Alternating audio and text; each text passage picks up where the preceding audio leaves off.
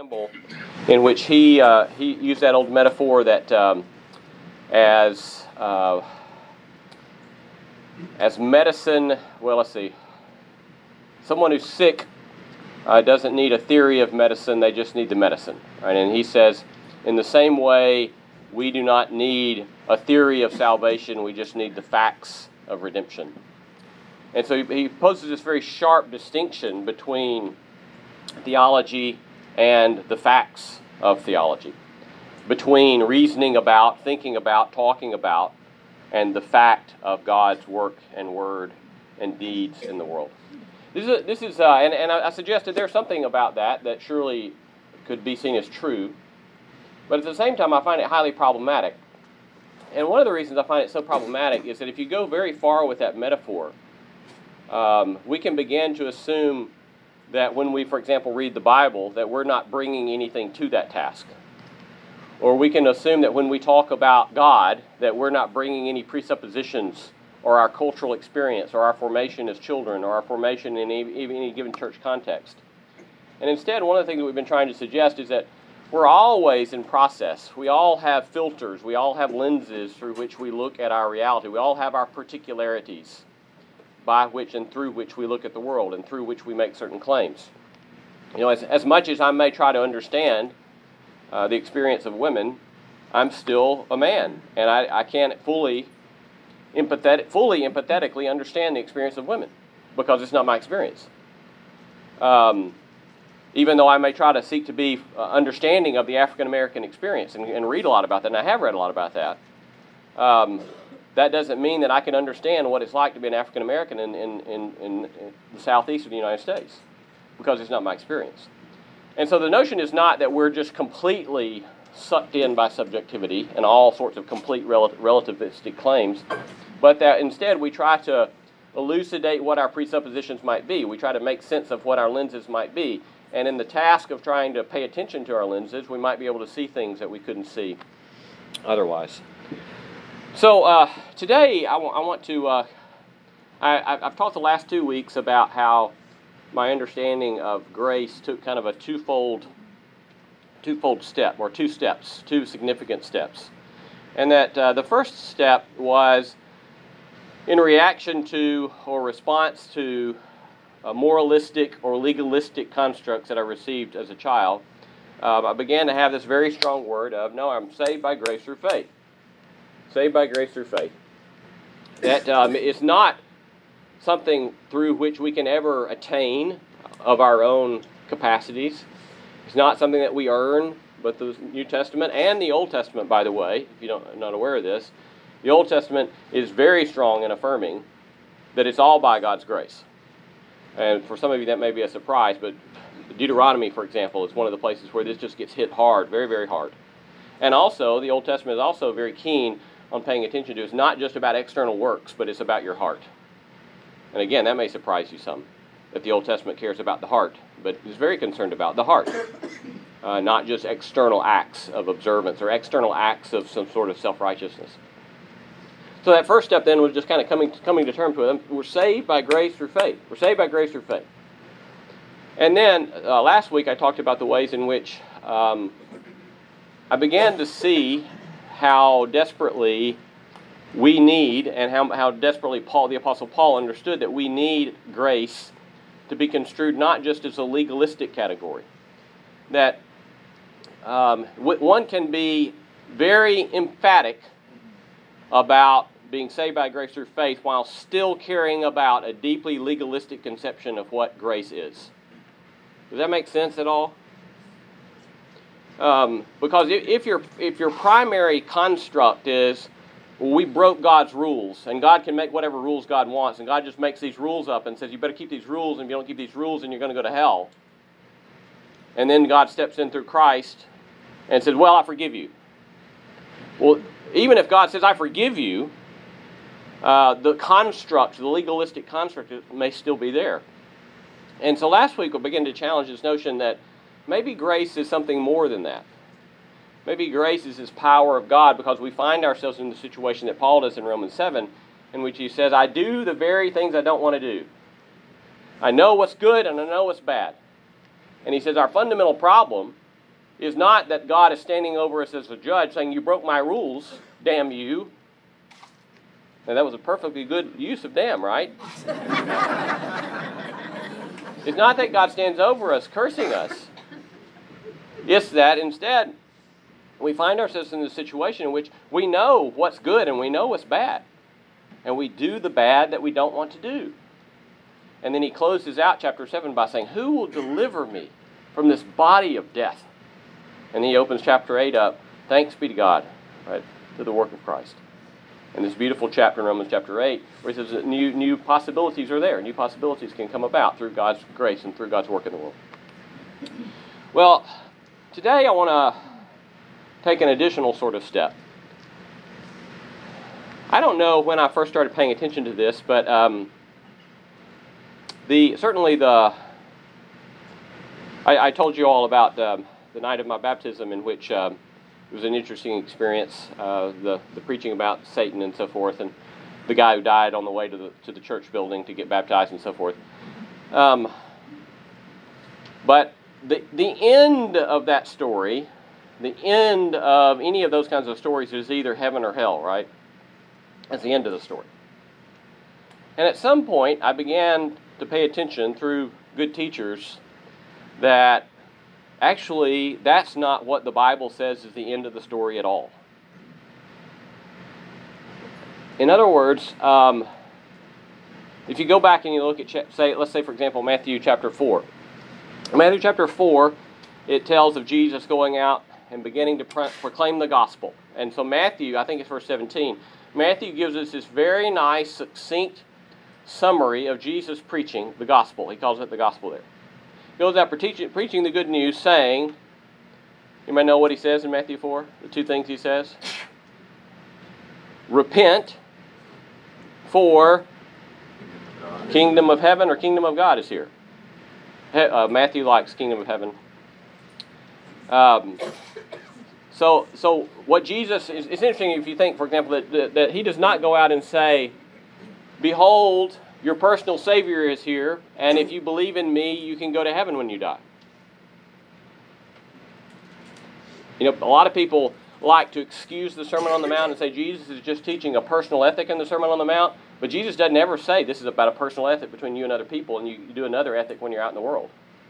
He says this is what it looks like if the kingdom of God comes when the kingdom of heaven comes. Well, then, the one I think that really began to blow my mind was that um, where is the street of gold? This is a trick question. But where's the street of gold? We know this in all of our jokes. Where is the street of gold? It's in heaven, right? So one day I actually read Revelation 21 and 22, and I realized the street of gold is not in heaven. The street of gold is in the New Jerusalem, which comes down out of heaven, and it says, where God is at home in our midst. And he picks up the language from Isaiah 65 about new heavens and new earth, about God wiping away every tear from every eye, and all things being made right. The end of the story is not that we go to heaven. The end of the story is that all things get set right, and the manner in which death and animosity and hostility mars God's good creation is finally overcome in new heavens and new earth. And all of the pain and all of the anguish and all of the war and all of the hostility is finally overcome by God's redemptive work, and God will wipe every tear from every eye. And it has this glorious passage in which says there's a stream that makes glad the city of God that flows from the throne of God. And the way he kind of describes it there, it's like as the river comes out from the throne of God, it's like he, he, he's got a whole avenue of the tree of life alongside the river that comes from the throne of God. Piling up all sorts of beautiful imagery to say, this is that for which we wait, which all things will be made right. So this was kind of confusing to me, you know, because I'd always assumed, well, the end of the story is to go to heaven when we die. And then all of a sudden, it was like, well, wait a second. That doesn't seem to be what the Bible is saying. Well, we've always assumed it's what the Bible says. But it doesn't seem to be what the Bible is saying. Well, what I want to do today is I want to give you um, three different ways to think about uh, eschatology. Now, eschatology is a fancy technical word. The Greek word eschaton is just means the end of things. Where's it? Where's things headed at the end? Um, and as we'll see, I want to encourage you not to think about end in terms of a terminus of time, but a goal. Where are things headed? And I want to give you three different, I'm going to paint with very broad strokes, but broad strokes that I think are true. Give you three different eschatological visions to try to understand what our faith is about. Okay? Here's the first one. Number one common Hellenistic worldview. By Hellenistic, we mean Greek, you know, Greek thought. So, one of the things that happens in um, the early church is that some of the early church fathers began to see the ways in which Greek thought is being brought into Christian theology. And they start grappling with it and fighting with it, as we'll see. I'll give you a, a classic quote about that here in just a minute. But typically, you have this kind of dualism, and the dualism is between this life and the afterlife. And then you have this, uh, this notion that this life, characterized by life in the body, materiality, inside time and history. I've got uh, bad there. Um, however, um, some people see life in the body as either bad or indifferent. Right, so for example, there were uh, those, those who saw life in the body as bad uh, might be typified in some of the ascetics. And the ascetics are people that you're not going to have fun going to a party with, right? They, they're the ones that everything should be treated with disdain. They wouldn't, some of the ascetics would not uh, uh, do the kind of common ways of doing personal hygiene. Uh, and so, because you don't want to be kind to the body in any, any particular way. So, ascetics are always very disdainful, distrustful of anything related to the body. Then there are others called the libertines. And the libertines are like, look, it doesn't matter what you do in the body, what matters is the spirit. And so, look, man, eat, drink, and be merry. You know, enjoy the stuff, right? And so it doesn't matter. So just do what, what you would choose. But in any case, uh, you got the body sharply separated then from the spirit. And then death is that line at which this life is separated from the afterlife. And the afterlife characterized by life freed from a body, which you seem to, this is the good stuff that we finally get outside time and history. One of the, uh, one of the early Gnostic thinkers has this line where he says that death kindly frees uh, the spirit from the prison house of the body. Listen, listen to that phrase again. That death kindly frees the spirit or the soul from the prison house of the body. So the idea there is that, right, we, we're in this, this, this rough stuff, the sweet by and by comes, and we go off into the afterlife in the spirit. Like Romans 7, you know, it almost sounds like describing the frustration of the flesh in, in Romans 7. Um, yes. So you could certainly read Romans 7 through that lens and say, you know, when, when, when can I finally be freed from this body and get to the stuff where I'm not tempted and tested by the appetites of the body? Now, note here that uh, this sort of metaphor or this sort of way of thinking about things is, is spatial. It's sort of, we're down here and then we get to go up there. Um, I'll Fly Away is, is a classic uh, hymn describing this approach. Some glad morning when this life is o'er, I'll fly away, oh glory, right? To a home on God's celestial shore, I'll fly away.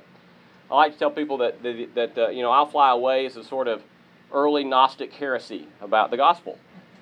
Uh, because it's describing this sort of way of thinking about what the world is up to. But look at this quote from um, Justin Martyr. Justin Martyr was uh, killed for his faith, so somebody pretty serious about his faith. And he says, There are some who are called Christians who say that their souls, when they die, are taken to heaven. They are godless, impious heretics. this is second century. And then we might step back and ask ourselves the question well, wait, isn't that what we talk about all the time at funerals? And we might say, well, maybe we do, and maybe we have a problem with the way we're talking about this stuff. Now, one of the things that you should always do is when somebody has that many ellipses, um, you should always be highly suspicious. Um, so I'm, I'm going to at least fill in some of these for you. Uh, here's a fuller quote. There are some who are called Christians who say that there is no resurrection of the dead, and that their souls, when they die, are taken to heaven. They are godless and pious heretics. I and others who are right minded Christians on all points. we are assured that there will be a resurrection of the dead. See, this was when I started wondering about this stuff. I remember that I was sitting in a class, uh, this was Harvey Floyd at, at Lipscomb as an undergrad, and he did, uh, as I recollect, 1 Corinthians 15, uh, which is the great resurrection chapter. And, and Harvey begins describing this stuff, and he makes it clear that this is about a bodily resurrection. The claim about the gospel is that what we anticipate and wait for is a bodily resurrection. And of course, he says in 1 Corinthians 15, it'll be changed, it'll be transformed, but we're waiting for a bodily resurrection. And it was another one of those moments where I said, I, I don't think I knew that. That is, I had presumed that resurrection was a sort of shorthand. The resurrection for which we wait was a sort of shorthand that our spirits would go off to heaven.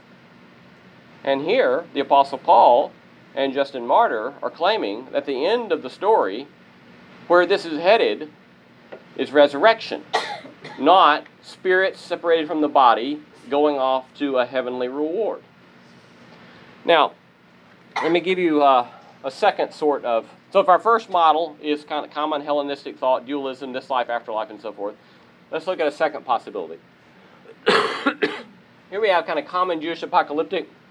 So, this would be uh, common among a number of Jewish thinkers between uh, so-called intertestamental era. Um, and i have got a, again, sorry for the for the Greek word, but I want to use the Greek word because um, if we use a translation of it, it might confuse the matter. Aeon is typically translated either age or world. This age, this world, the coming age, the coming world. Uh, but we'll talk about that in a bit. But if you look at some of the intertestamental Jewish apocalyptic literature, before I go into that, let me let me define this word. Apocalyptic um, the last book in the New Testament is called John's Apocalypsis, John's Revelation, John's revealing. And so, what happens typically in a apocalyptic literature is a revealing of some drastic, dramatic moment and turn in history in which God's will is going to be revealed, and all of a sudden, things are going to be made right. And so, when we talk about common Jewish apocalyptic, they're waiting on some turning point, some majestic, dramatic, all encompassing turning point in history between that will separate clearly this aeon and the coming aeon. This aeon, as I've got noted here, is kind of characterized by rebellion. That, that, that any good any good Jew uh, who's, who's schooled in, in the Hebrew Scriptures is always going to know that God's will is not arbitrary and capricious. But instead, God's will is grounded in the nature of how things are and what is good.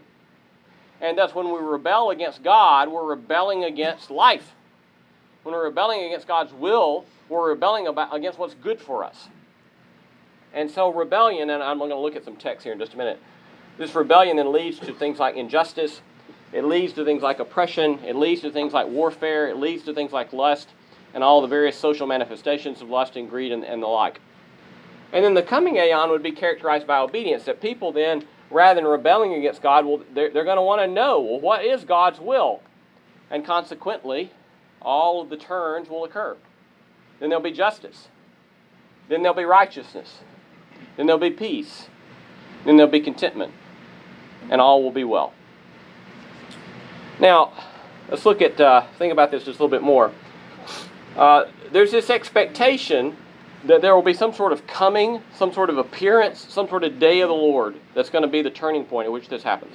There's a variety of expectations about what this might look like, a variety of expectations about how this might entail Israel or some messianic figure in Israel and so forth. But it's got this expectation that there'll come this sort of true moment in history in which we'll turn from one over to the other. Let's look at a few texts here. This one is taken from Isaiah 2, uh, which is also in Micah 4. In days to come, the mountain of the Lord's house shall be established as the highest of the mountains, and shall be raised above the hills. All the nations shall stream to it. Many people shall come and say, Come, let us go up to the mountain of the Lord, to the house of the God of Jacob, that he may teach us his ways and that we may walk in his path. So, what we have here, right here in, in this from Isaiah 2, is this basic change in disposition. There's coming a day in which people are going to want to say, Okay, teach us. Okay, tell us. Okay, instruct us in your ways, O God. Now, watch what happens in the following verses about what will come from that. Out of Zion shall go forth instruction, the word of the Lord from Jerusalem. He shall judge between the nations shall arbitrate for many peoples. They shall beat their swords into plowshares and their spears into pruning hooks. Nation shall not lift up sword against nation, neither shall they learn war anymore. So what the prophet is doing here, a lot, of people will say that the Old Testament is all, all about, you know, holy war. But in fact, what you have in the prophets here is a sort of longing for peace that's a radical sort of longing for peace. And they're saying this is where things are headed. When we want to know the will of God and we practice the will of God, then all of the brokenness and hostility and animosity and warring one against the other will be undone. Now, there's a there's a variety. I'm not I'm not going to spend much time on this, but um, move by it really quickly. But there's a variety of ways you can think about this sort of construct as uh, being a helpful way to inform our reading of, of the Old Testament. Uh, you have the Jews go into exile, and then they await a coming of a restoration of Israel, or remission of sins, or pouring out of God's Spirit. It's important, I think, for you to note that when we hear the, the word, the phrase remission of sins, we tend to think in very individualistic terms the remission of my sins. But Israel would have often heard this phrase much more socially and communally. Because they go into exile, because, as, as Jeremiah would say, because they're being punished by God for their failings to keep the covenant of God. And so when they come back into their homeland and they're continuing to suffer injustice and oppression, they cry out and ask, When, when will our sins be remitted? When will you forgive us, O God?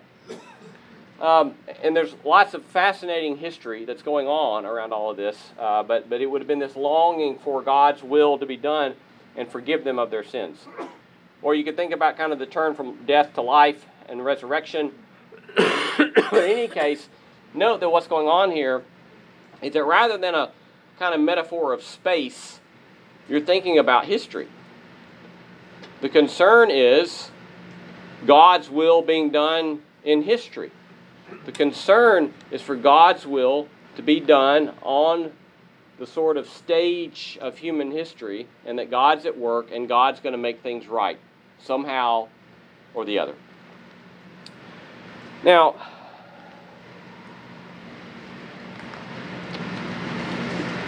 let me go to uh, go to this one here just a second. Where my thing won't go. This is an old um, Quaker early American uh, folk Quaker artist, um, in which you have the lamb lying down with the lion, with the ox and so forth. The child, little child, shall lead them. And one of the one of the, what you see back here in the background is uh, some of the Quakers in conversation with the indigenous population, with the Native Americans. The Quakers. Um, were unusual in that they insisted that when we come to this new land, that um, we're the new ones here, and we are to treat those who are already here as our friends. For a Quaker to call you a friend is a way for a Quaker to say, I see the light of God in you, and you see the light of God in me, and we have this sort of common creation, common kinship through the grace and work of God. But this sort of picture then of playing out the prophetic vision of one being played out, uh, this picture of the prophetic vision being played out had very concrete, tangible, ethical implications for them. And we're going to come back to that here in just a moment. Now, here's a, uh, so our first vision, kind of common Hellenistic, common Greek. Second, Jewish apocalyptic. So the common Hellenistic thought is about space up there outside of time and history. The common Jewish apocalyptic is about history. God's doing something in history. Now, it's common for us Christians when we read the New Testament, read the Gospels, for us to say things like, well, the Jews got it wrong. They misunderstood what was going to happen. Anybody ever heard, hear people say this? So if if these are our two options, then what do we assume is the right answer? The, the, the Greek thought, right? Greek thought about spirit and not being concerned with the body, not being concerned with time, not being concerned with history. It's getting out of this, right? But instead, let me suggest, check my little animation here, that um, Paul's sort of vision is more something like this. That is, for the Apostle Paul, who's a good Jew, Paul doesn't transform his thinking to become a Greek philosopher.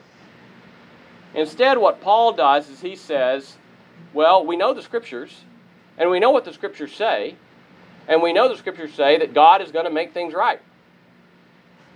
We know that the whole creation is groaning, waiting, longing for the redemptive work of God. Where's that from? Romans 8, right? We know the whole creation is groaning, waiting for the redemption of God. So, what are we to do with the notion that the Messiah has come. So he, he has this Damascus Road experience, and he, he can't get around the notion that Jesus is Messiah anymore. What then are we to do with the fact that some still die? What are we to do with the fact that war is still being practiced? What are we to do with the fact that there are still markers of the brokenness of human history still at play if, if the Messiah has come? Which is a really good question, I think, right? And so for Paul, it begins to look something like this. Of course, he doesn't have this chart. I think, I think it would have helped the whole history of Christianity if he had had this chart.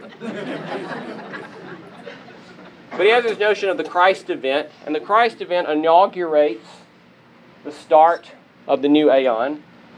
And yet we're still waiting for the coming or the day of the Lord, what we call the second coming, in which finally death will be consummately defeated. So if you go back again to 1 Corinthians 15, right, he says that we're waiting on the general resurrection in which death, which is the final enemy of God, will finally be defeated, right? And so for him, the, the resurrection of Christ has ushered in this new, even though the old is still hanging around. Let me give you a, a metaphor that um, I've taken from uh, a German New Testament scholar named Oscar Cullmann. Cullmann was uh, writing, I think he's writing this in the 1950s, uh, so the decade following World War II. And he uses, I think this is a very helpful sort of metaphor. He says that the coming of Christ is something like D Day, and that for which we wait is something like V Day. So, in other words, D Day, you know, that triumphant moment, dramatic moment of getting the troops on the beach at Normandy. And all the Allies know that if we get the troops onto the beach in Normandy, the war is over. If we are able to be successful in this intrusion and push to get on the beaches, the war is over.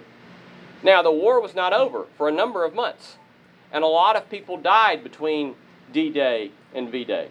A lot of battles got fought between D Day and V Day. Uh, Dietrich Bonhoeffer was killed in, in uh, his prison camp between D Day and V Day.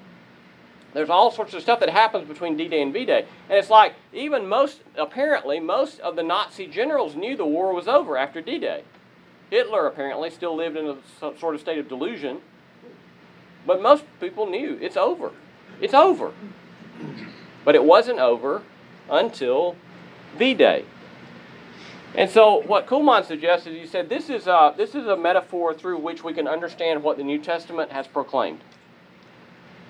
That the rebellion and all that it represents, its injustice, its oppression, its violence, its warring, its lusting, its greed and grasping, that all of this, which takes on a sort of power in human history, that it has been defeated in the incarnation, in the ministry, in the death, the burial, the resurrection of Christ. That the new has been inaugurated in Christ.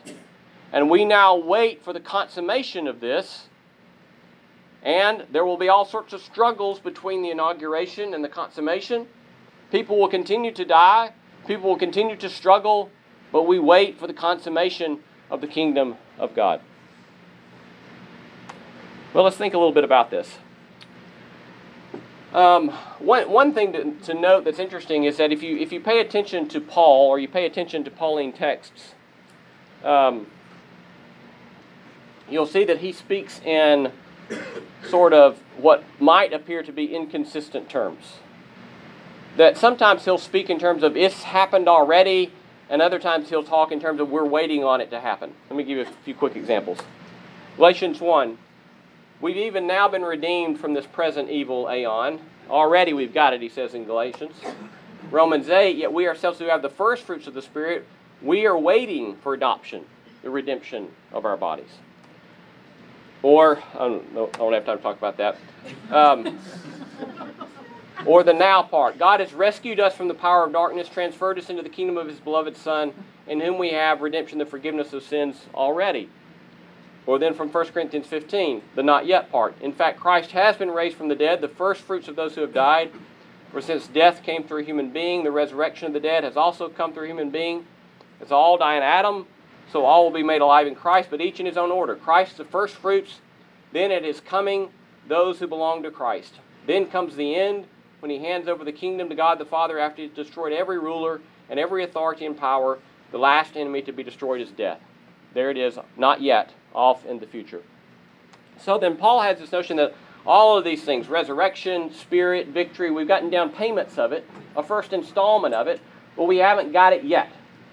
No eye has seen, no ear has heard what we shall see, what we shall experience, what we shall know in the consummation of all of this. Now, Romans 12 is kind of the key turn on all this for Christian ethics.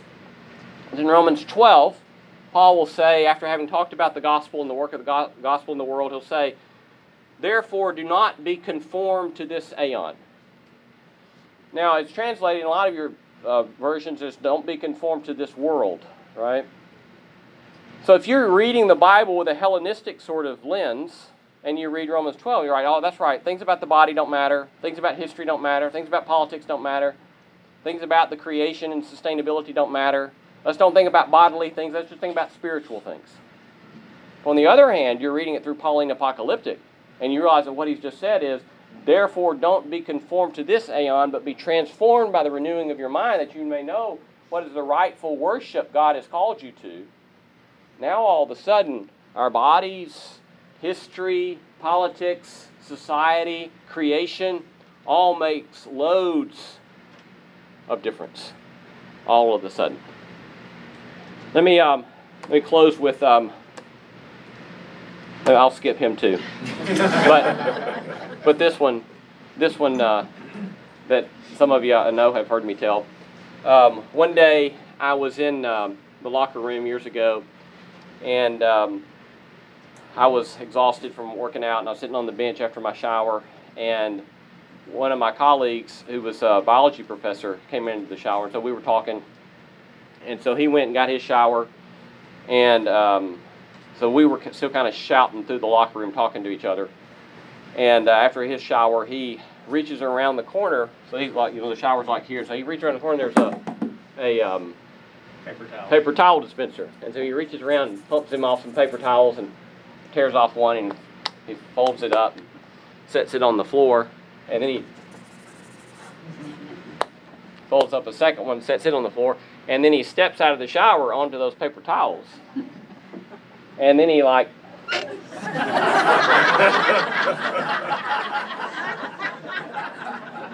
and and he sees me looking at him, you know, like and he and he says, Oh, I forgot my flip flops.